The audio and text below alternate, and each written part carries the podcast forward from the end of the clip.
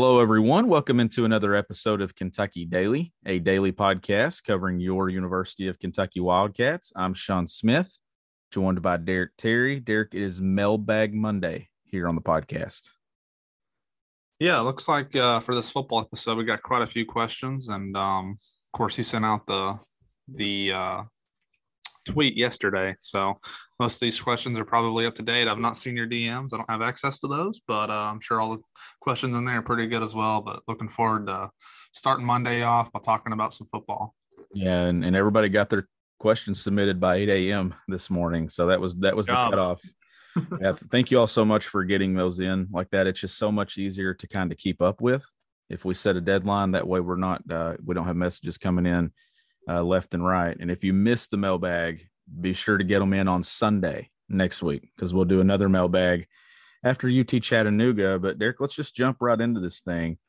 Uh, ben is in the in the mailbag two or three times, uh, like he is every week. We appreciate it, Ben. Thank you so much for submitting questions. He says, "Do we agree that the UK offense is more about UK than it was ULM, especially after what they did to a good SEC defense in Missouri?" That was the question going into the weekend, Derek. Was Kentucky's success on offense about ULM or was it about Kentucky? And I, I think you saw a difference. You saw a more more established run game. You saw you saw more commitment to the run game, not the balance we saw in week one, but you saw a game plan that was designed to exploit where Missouri was weak. And mm-hmm. Kentucky's offense showed that they can do both, in my opinion.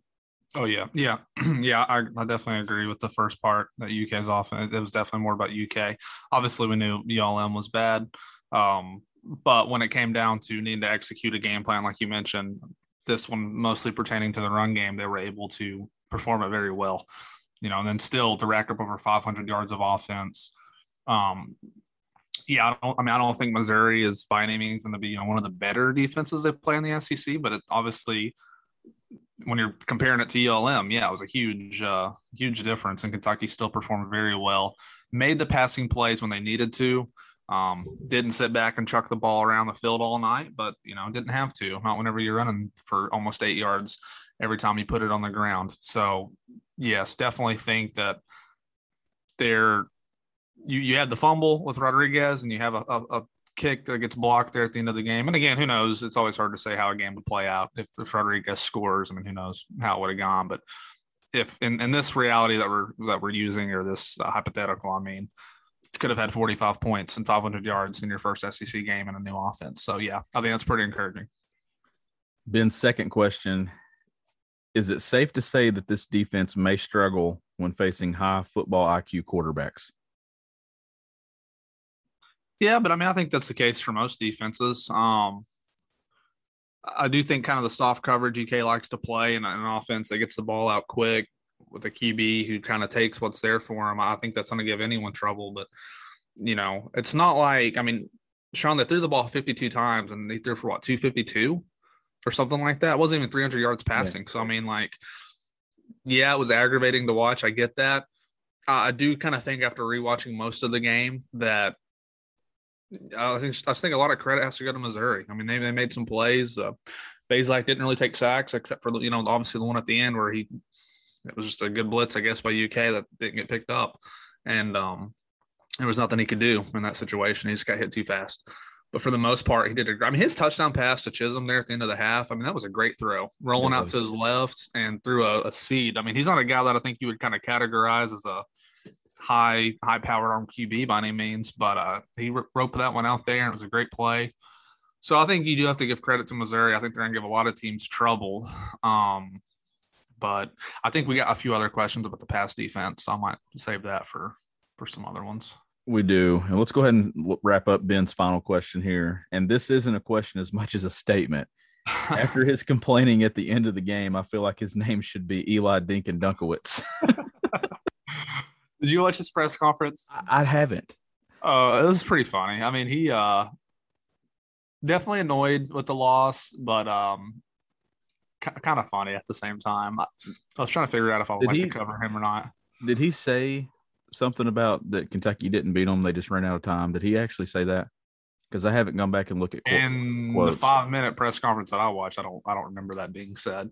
Okay, give credit to UK, but uh, it just annoyed, I guess, with the loss. This is how I would phrase it. But he had a diet coke there too. He was sipping on during the. Look, he he knew. Like here, here was the thing, man. Whoever lost that game, the other coach is going to come in there pretty annoyed. Oh yeah, because all the offseason hype. You remember SEC Media Day? Eli Drinkwitz had a lot of the hype. Like he was the the kind of Cinderella dude that was at SEC Media Day doing all the interviews and having a good time with Marty and McGee. And you, you could tell that Missouri probably thought that they were going to Missouri. Missouri to me was just as confident they were going to win as Kentucky fans were as confident they were going to win. I'm, I'm, that's how I felt about it. Yeah, I think this is definitely setting up to be a very good rivalry. Um, it needs to be. And I, and I don't think you can just count on UK continuing to dom. I mean, six out of seven is pretty impressive on any for a for a team that is not historically great, obviously like UK, and for a program like Missouri that has definitely been better historically than UK to win six out of seven against a team you would consider on your tier. And I know they had a couple bad years there when Spinkle retired, um, but that that's I think that's even more impressive than than South Carolina, honestly uh, what they've been able to do against Missouri to win six out of seven against those guys. Yeah, that is very impressive.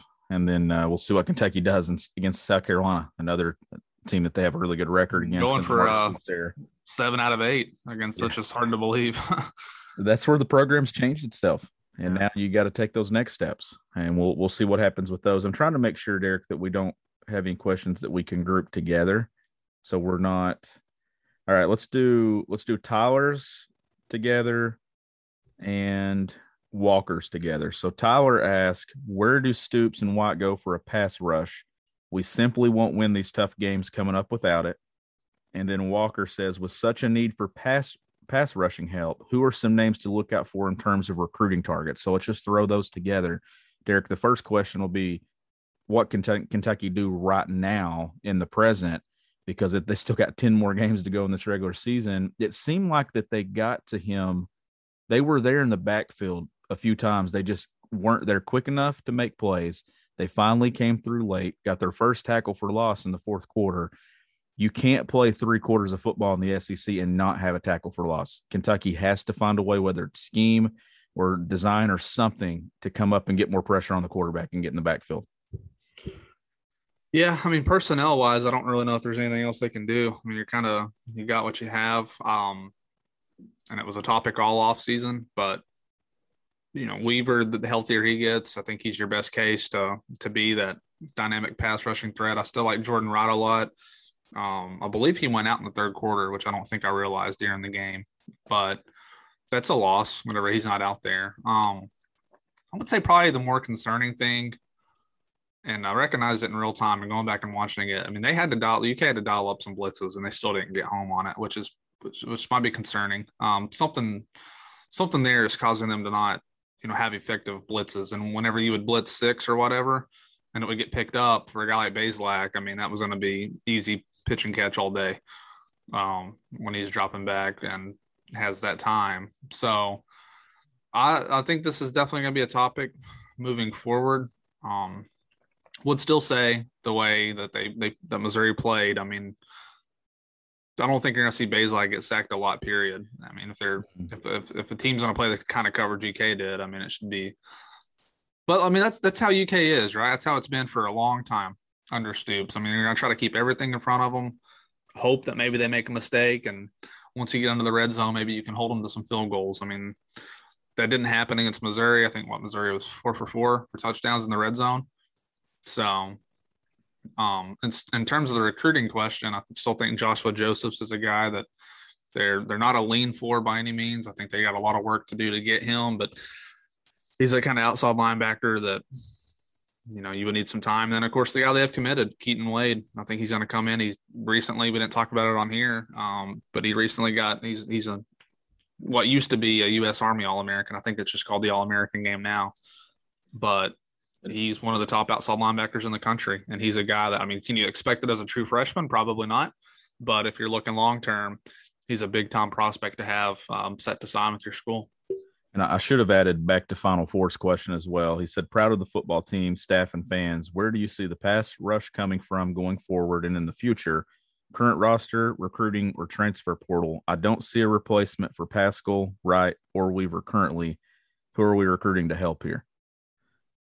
Which Weaver, what do you think? I mean, you obviously Weaver. Well, I don't. I think Weaver's for sure going to be back next yeah. year. I think it would take an incredible year for him to leave. He's just a redshirt sophomore. With Paschal, I mean, Tre'vonn Rybka played a lot the other night. Yeah. He's he's one of their better players already. I would say on the defensive line, so he'll be the starter there next year. Um, but I think you're you're definitely right. Like I was just talking about Keaten Wade, I was talking about Josh Joseph. Those are two guys who are going to be true freshmen. I would say that will probably be a, an area they need to target in the transfer portal after this season, trying to find a guy who can.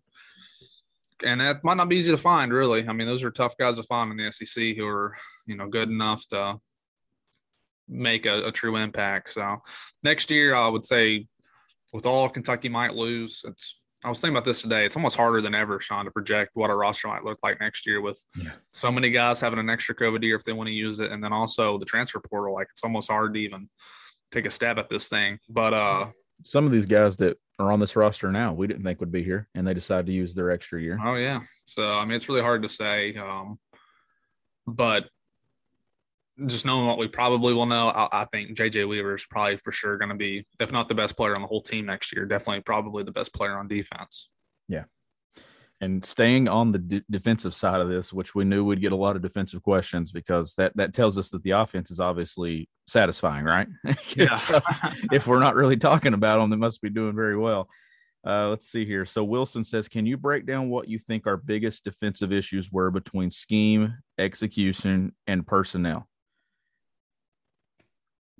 What do you think, Derek? Okay, here we go. Yeah, I was trying to find that question in your thing. Um, um do you think it was execution more than than anything? I mean, I mean, obviously Brad White is someone that Kentucky fans should trust. Brad White. I think Brad's going to get it figured out. Yeah. With Stoops and put them in the best situation possible moving forward. They have a game against UT Chattanooga Saturday. They can try some things. Uh, you, you really want this thing rolling by the time they get to that middle third of the schedule. I think um I think the scheme is what it is, like we were talking about. I mean, this is how they play. Something that really stood out to me was media day. If you remember when Brad White was talking about, I think he was, I don't know where he, what he was necessarily, if, if he was talking about fans in general or just people maybe disputing a band but don't break kind of scheme anyway.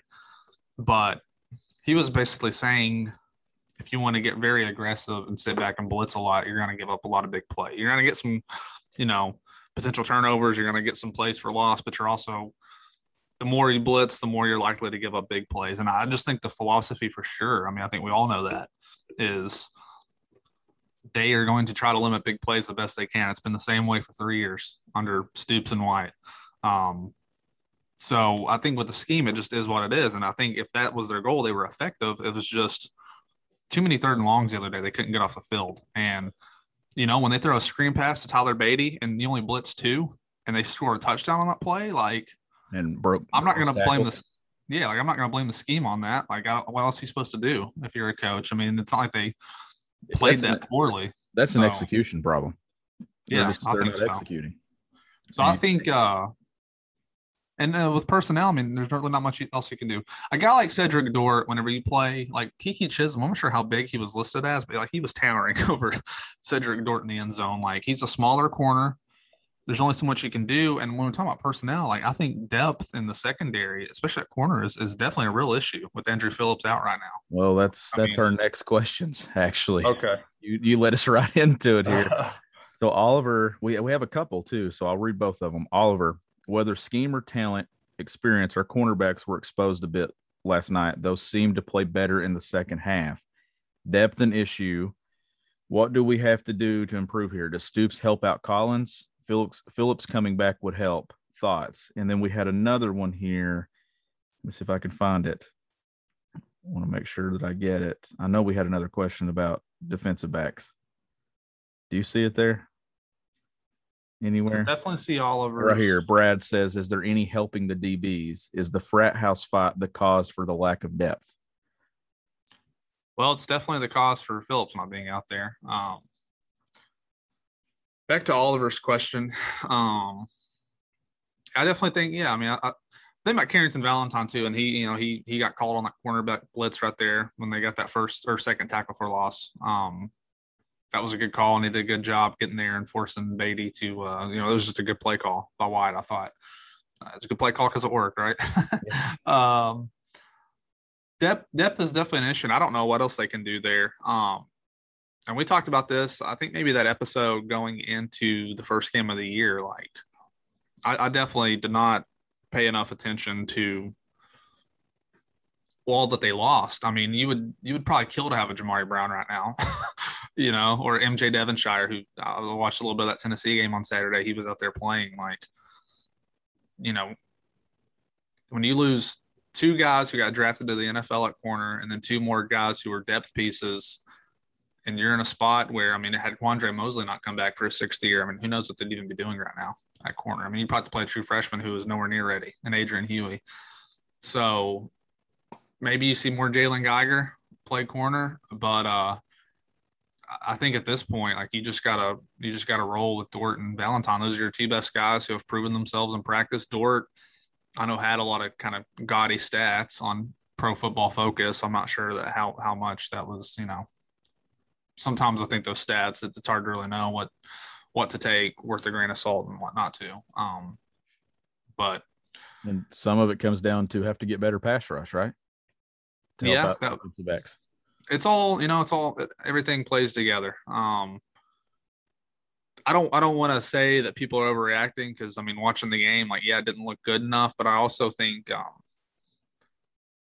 I just think you gotta give a lot of credit to Missouri I really do like when you play in this league man you're not coming against teams that are that are very good and uh, at certain things and I think play calling and you know you're, you're still in a situation where Carrington Valentine excuse me I know he's he's played some last year but he's still a young player I mean those I, I, think that unit will definitely get better as the year goes on and I don't think you're going to face many I mean what other SEC teams are going to throw out 52 times Sean um, maybe well and the way nobody that they're going to play and you go to your advantage right Kentucky yeah. did not shy away from their advantage they ran the ball 50 plus Missouri threw the ball 50 plus.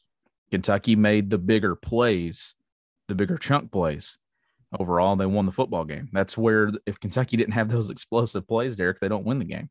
Like even those ones in the passing game, that's what had been missing the last few years. Like you can, you're going to have games where you're going to be one dimensional, especially if you're doing and having the success that UK was having.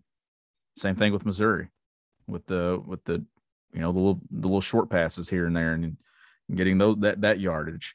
Uh, so I mean, obviously, you're going to take advantage and do what you're doing well. Kentucky did it, Missouri did it, but Kentucky did it better. Kentucky made the bigger plays, but we'll see that that is something that has to improve going into not not just this coming Saturday, but going into South Carolina on the road, first SEC road game, and then going into that middle stretch when you need mealtime inspiration, it's worth shopping Kroger, where you'll find over 30,000 mouthwatering choices that excite your inner foodie. And no matter what tasty choice you make, you'll enjoy our everyday low prices, plus extra ways to save, like digital coupons worth over $600 each week. You can also save up to $1 off per gallon at the pump with fuel points. More savings and more inspiring flavors make shopping Kroger worth it every time. Kroger, fresh for everyone. Fuel restrictions apply.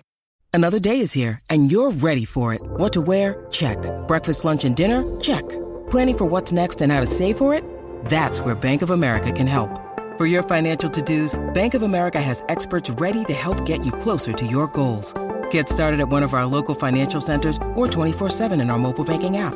Find a location near you at bankofamerica.com slash talk to us. What would you like the power to do? Mobile banking requires downloading the app and is only available for select devices. Message and data rates may apply. Bank of America and a member FDIC. But Ezra says, I know our defense didn't play the best, but there were some questionable non-calls and calls, as in the interception that got called back and some holding calls that didn't get called that prevented us from pressuring the quarterback. Do you see it getting cleaned up before the Florida game? And that's the that's the game everybody's kind of circled, right, Derek? That's where you want to be your best is when you get to those October games. They've they've got to get some things cleaned up by then. Yeah, I, I, thought the interception call wasn't. I didn't think it was too bad. Um, I'm sure UK would have liked to have not to been called, but I thought Dort was in good position, but he was definitely extending. I mean, I can see why it got called basically. Um, and it did look like there for a second Robinson got held, but again, it was so close. I didn't think anything was egregious. I'll say that. Um, I'll, in terms of if it gets cleaned up before the Florida game, I don't know if Luke Doty will be back um, in time for that game uh, two weeks from, or actually less than two weeks from now. Man, it's crazy when you get into the season how fast these games come around. Um, yeah, I guess time for that game today. Yeah, I guess you're 12 game, 12 days away um, from that game. So if that, if, and Doty's not really like a, he played in UK last year. He's not like a uh, precision type, great pass. That's not, that's not what he's. He's kind of a dual threat. Can make plays with his legs. can make plays through the air. You know when he needs to. But South Carolina has one of the weakest wide receiver groups, top to bottom. And as of now, they're playing. You know, if that grad assistant is playing quarterback and they throw the ball well against UK, then I would say it's probably time to worry. um, because you, you, if if those guys throw the ball well on you, you're gonna be in trouble. Um. So I, what I'm trying to say is I don't I don't know that we're gonna know if it's cleaned up or not by the Florida game because they got Chattanooga this weekend. I don't.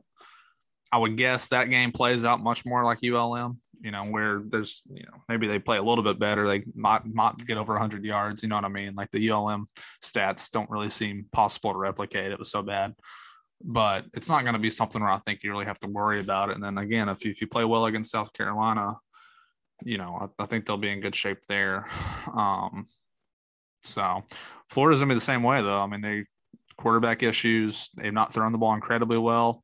Richardson's done a good job when he's come in and he's thrown for a few touchdowns, but that that will that might be a more true test up until then. So that's what I was saying. I just don't think you're gonna run into many teams here that are just gonna sit back and just throw the ball a ton on the rest of the schedule. I mean, Tennessee will, but that's late in the year. So Nick says, What do you think the cause of the running back fumbles is? The new style and new running back coach, or just some bad luck? Derek, I, the, the first one there in the first half, that was a helmet on a ball. But Rodriguez has to do a better job securing that football inside the four and five yard line. You can't, and he did fumble that ball there yeah. in the second half. Like it's it's clear when you watch the film, when you look at pictures. Eli Cox should have got credited for the touchdown. maybe some bad luck, but also at the same time, I don't want to say bad luck because UK did recover one of those. It could have been much worse, but he's got to do a better job securing the football there and, and being being tight and strong with the football. You cannot go for drives like that. And I mean that was that was a killer. If Kentucky does that against a Florida or a Georgia or someone like that, and you blow an opportunity to score, you you will lose the game. Like you have to secure the ball.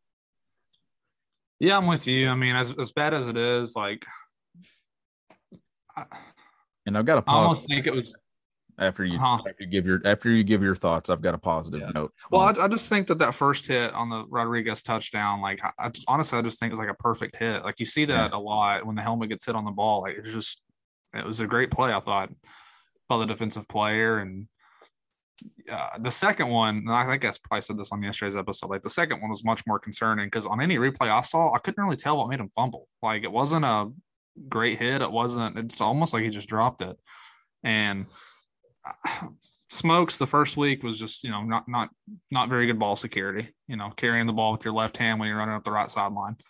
That was um somewhat concerning, but you got to think, and I was asking you about it because I think it was true. Like, I don't think Rodriguez had fumbled since his very first game that he played back in 2019. So, like, that was a lot of carries where ball security wasn't really an issue with him anymore. I guess you would hope that this, uh, if you want to call it like a wake up call, I guess you would hope that this is what it was because whether he actually gets credited or with the second fumble or not, like you said, it was it was out, and they they might have got lucky there that they recovered it in the end zone because if that gets reviewed and Missouri was on it, that's two goal line fumbles and that's potentially the game. They lose the game. So yeah, yeah. so I think uh yeah, they definitely. I mean, that should definitely be a wake up call for Rodriguez. But at the same time, he's he's clearly your best running back now because you're, you're not going to take him out. I mean, I saw one thread people wanting to put him on the bench. Like that's just that, honestly, that's not reality anymore. Like so, you better hope that he, he gets it cleaned up because uh, you're, you're gonna need him if you're gonna beat the best teams on your schedule. You're gonna need a very good Chris Rodriguez. You, yep, absolutely. And and what I was gonna how I was gonna spin it, it's kind of a positive, right? Kentucky, they fumble right there going into the end zone. How many times do you do we come back and say, well, Kentucky lost that football game, and you can go back to that play? Uh, yeah. Geiger has an interception. If he just extends his arms Man. does an alligator arm it, then he's he's got an interception. Missouri follows that with a touchdown, a, a blocked field goal. All these things that didn't go in Kentucky's favor, Derek, the ball bouncing certain way, they still found a way to win. Those are games I'm telling you, and you know this. Growing up, going to games in that stadium, Kentucky loses that game 95% of the time. They found yeah. a way to win it.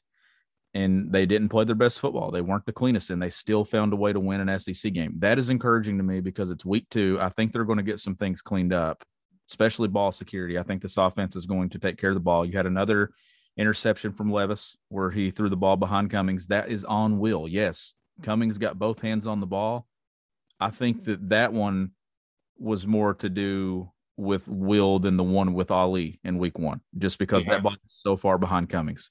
And if that ball bounces up in the air, I mean, it's it's getting picked, uh, which leads us into a question about Will, and it's from Smooth eighty six.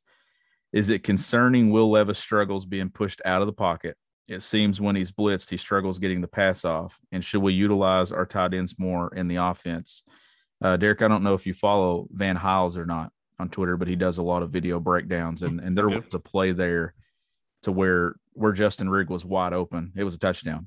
If Will gets it out of his hands, he's looking at him, and then the pressure comes, and it instead of him stepping up in the pocket, it just looks maybe like Will's doing some great things. Kentucky's passing game is far beyond what it has been but you can still tell that he's learning some scheme too, and he's he's getting comfortable in the system. That that's something that I think will naturally improve as we go throughout the season. You get more tape.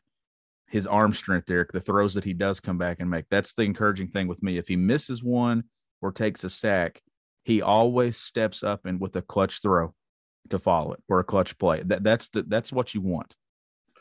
That's a great point that you mentioned Van and his breakdowns because if you watched what Van had to say, there were two plays to Rigg that should have been good gains. And if that's the case, I don't think we would have had the question asking if the tight end should be utilized more because I think there would have been a pretty nice stat line for Rigg. Um, I think in just in a lot of ways, um, Levis is a young quarterback still. Like I know he's his fourth year of college, but he's just now really a first time starter. And I think every time he goes back and watches film, he'll see things and he'll keep improving that way. Um, there are going to be struggles. I mean, I'm going to say, you know, whenever he gets into the thick of this thing, you, you hope that you just see constant improvement. But it's still, I think, we know enough now that he has the huge arm. He, I, mean, I would say is just his mentality. Like he threw the pick, came right back the next drive. I don't want to, I don't know if it was the exact same play, but he went back to Cummings, who sat down in the zone instead of, you know, on the pick. He was still running a route over the middle and it was behind him. Whereas he sat down on, in that zone and Levis had him right in the numbers. So I think it's good to see him bounce back that way. But yeah, I think there's certainly plenty of things to clean up on. And uh, like you said, I would definitely encourage you to go watch Van's highlights or his breakdowns because um, did he get sacked on that one to Rigg where Rigg was open? He did. I'm pretty sure. Yeah. And I don't know what he was looking at exactly or where the play was supposed to go, but you can definitely see Rigg come free. And uh, I mean, it would have, that's an easy throw for Will uh, to where it was. So yeah, he missed that one, missed one to Rigg where he got sacked again. So those are, I don't think that's anything surprising though for a young quarterback. No. And th- that will get better. He will get better for sure. Uh, so let's move into a couple of DM questions here. So Shane makes an appearance in the mailbag. Long time no see, Shane. Glad to have you back in here.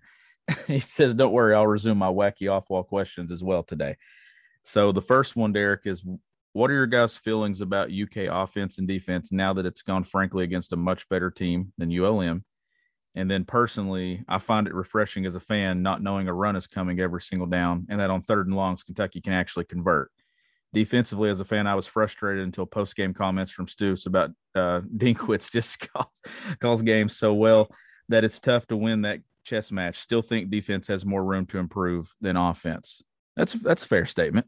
I think the yeah. defense and it, but you looked at me. I look, I looked at you in the press box Saturday night and I asked you, you know, what, how did how did I word it to you? Which unit would you be more concerned about? Blah blah blah. And you said, well, the defense starts ten seniors, so they they got to get yeah. it figured out. Yeah. Um that was a DM question, right? I was trying to figure out what to address. Yeah. From, well, he, uh, he was talking about what are, oh, what I think about the offense and defense, right? Yeah, just overall through two weeks. I mean, the offense is I mean, you have to be pleased with the offense, right? Oh, yeah. What we've watched for the last five, six years. Yeah, I mean, back to back 500 yard games. I mean, that's that's uh, tough to beat. Um, and he's right on the third down. I mean, the best throw of the day I thought from Levis was the third and 12 there in the fourth quarter. Whenever uh, you know Missouri's going to play man to man and Wan'Dale Robinson gets open and he's able to put it on him. Um, that was lacking. I felt like there were times last season where they had some guys get open deep. N- nothing much, um, but you know um, what I mean is they you know they didn't take a ton of shots deep, and then when they did, quite frankly, they just didn't hit them. and they've they've hit. I think I saw stat Levis might. I think he's like top five in passes of 60 yards or more. I, I, I can't remember that stat, but he's he's up near the top of the nation in big plays. I mean, they're they're hitting the deep ball right now, so you gotta be thrilled with that. Defensively, I mean, I really think they're gonna be fine. I, I, mean, I really do. Like, is there concerns with the pass rush? Sure. Like, are they super thin at corner? Definitely. Um, so I don't, I don't mean, I'm not saying this is going to be a top 25 unit, but I don't think it's going to be a unit so bad that it costs them some games. I think this week you might see a step back offensively just because I think you're going to see a lot of young guys play a lot this week, or that would be the hope. Let's go into this other question here, and then we'll come back to Shane's final question. So, this is from VA Blue. How much does Kentucky open up the offense against Chattanooga to iron the kinks out with SEC opponents on the near horizon? They need to run the playbook to get comfortable with the new offense, but need to not show too much. And we talked about this yesterday, right? Rodriguez is going to get fewer carries this week because you don't want an injury. Uh, you would like to see Levis in this offense kind of explode and then coast, right? Get some younger guys in, get some guys some reps. Yeah, I would definitely. Uh, I would definitely, and I'm sure that's what the plan will be. They'll pick out the things they feel like they really need to get cleaned up for league play, and try to really execute those things. But otherwise, you do not want this to be a game where you're having to play a lot of starters, you know, deep into the game. I mean, this needs to be shoot, they don't go back out of conference until when? The end of November, right? I mean, this might be the last time for a while to get some of these younger guys in. So I think midway through the third quarter, you want this game to be well in hand and be able to play some younger guys. So um I don't I don't think you're gonna see them open up the playbook very much at all this week. Yeah. I, I don't I don't think so either. And let's let's do Shane's last question here, Derek. And uh this one try not to laugh too much with this one. Well, maybe I should laugh a lot. Which college mascot do you think would win a Hunger Games if one was held between all of them? My money is on something like App State's Mountain Man or West Virginia's due to survivalist skills. Puddles the Duck is a sleeper, though. He seems like he's committed war crimes in his past. Um, I've missed Shane's questions. what is WKU's mascot's name? Does he even have a name? That red blob of whatever it is. Let me look here. Big Red is what they call him. Big Red. I don't know. You got Big Red. You got uh, I mean the Gator of Florida. Like I mean that's What is the Fighting Okra? Who has the Fighting Okra? It's not like the food. Yeah, it's there's one the Delta State Fighting Okra. Oh yeah, I just pulled it up on Google. I'm I'm going with that. That's what I'm going with. I'm Fear going the okra. It's fighting okra. I get you this Fear the Okra shirt as a uh, wedding gift. Delta State University. I'll wear it under my I'll wear it under my tux that day. Yeah, that's what I'll get you. That'll be good. Sammy the Slug. Uh, Have you seen Sammy the Slug? Sammy. Is this uh yeah. Like that's a good one. Who are you going with? this question's always stumped me. I don't. Yeah. Who did he say he thought committed war crimes? Puddles the duck. Is that Oregon? It is. Yeah, it is. Man, that, that's an all-time. Uh, when that duck came running out of the tunnel, or not even the tunnel, just for the national championship game, and it was just sprinting all by himself uh, through like the uh, smoke and stuff. Yeah, let's go Puddles the duck. I like it. That's that's so funny. I'm I'm sticking with the fighting okra. When you look at that dude's face, that guy's surviving whatever for sure. And then we have one more question, and it is from Lucas Witt. And Lucas wants to know. Let me see here. Let me pull my tweet back up. Sorry, going through DMs and everything. Craziest memory at Kentucky game, football or basketball, good or bad? let's go football since we're on the football episode. Derek, do you you've been to a lot of games at Kroger Field, and let's go let's go back to our days as a fan instead of our days covering the program. You have a memory from Kroger Field that's just crazy?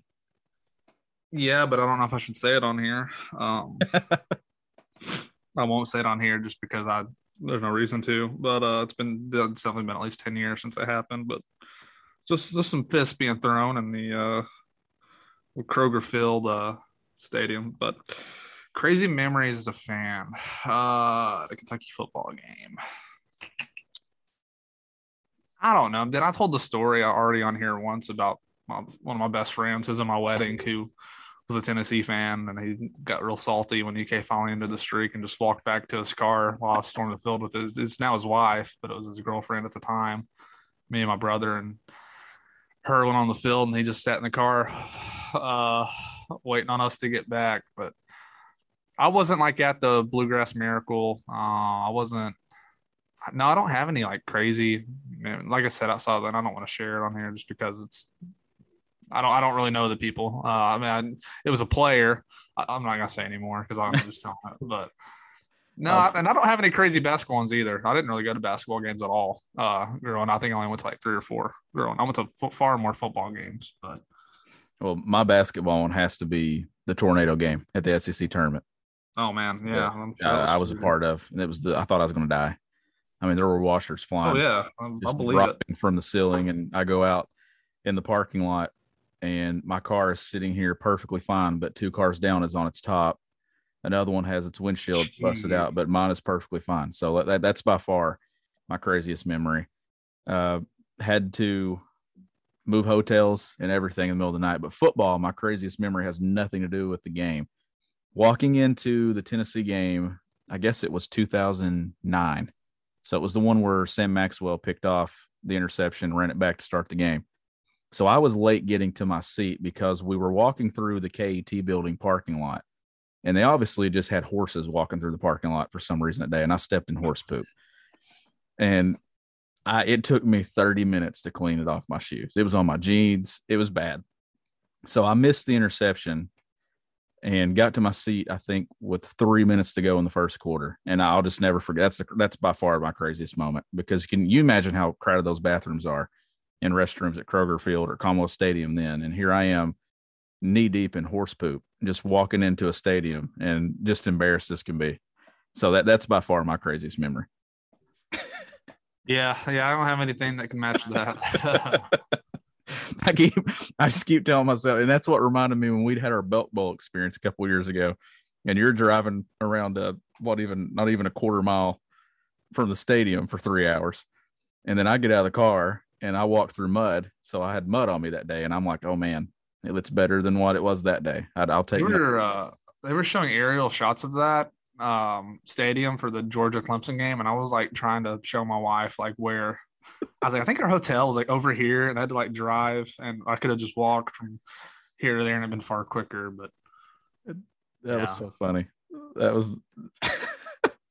I would say the craziest memory I had covering, uh, like covering a football game. That's what people will remember. It's nothing like too insider, just because I think fans remember Vince Marrow's like cussing tirade yes. after the Mississippi State game. We were just like chilling in the media room, and he's just very uncomfortable just listening to him yell at people. We were just and then I loved it. I loved Stoops, it. It was like during Stoops' presser, like Stoops was trying to talk, and uh, it was like everybody could hear it. It was no, I mean, Stoops, Stoops looked at Slacks and goes, uh, "Tell him go, go in there." You go, you want to go tell him? Yeah, tell him to calm down.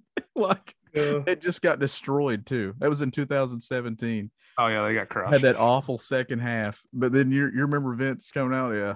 I won't no, there ain't nothing going on in there. And he comes out that way. Sorry about that. I'm sorry about that. Yeah. that would be mine too. Yeah. Covering games for sure. Well, we we appreciate you all so much for submitting questions for the football mailbag. We knew that these episodes would grow once the season started, and they certainly have. We look forward to next week. So as soon as the game's over, start thinking of your questions, and then first thing Sunday morning, send them in. I'll put a tweet up first thing on Sunday morning and you can get us your mailbag questions then. As always, this episode is powered by Blue Wire Pods. It's also powered by the Butcher's Pub, three locations Paintsville, Williamsburg, and London, Kentucky. You can visit thebutcherspub.com or check them out on Facebook. He's Derek Terry. I'm Sean Smith. We'll catch you next time on Kentucky Daily.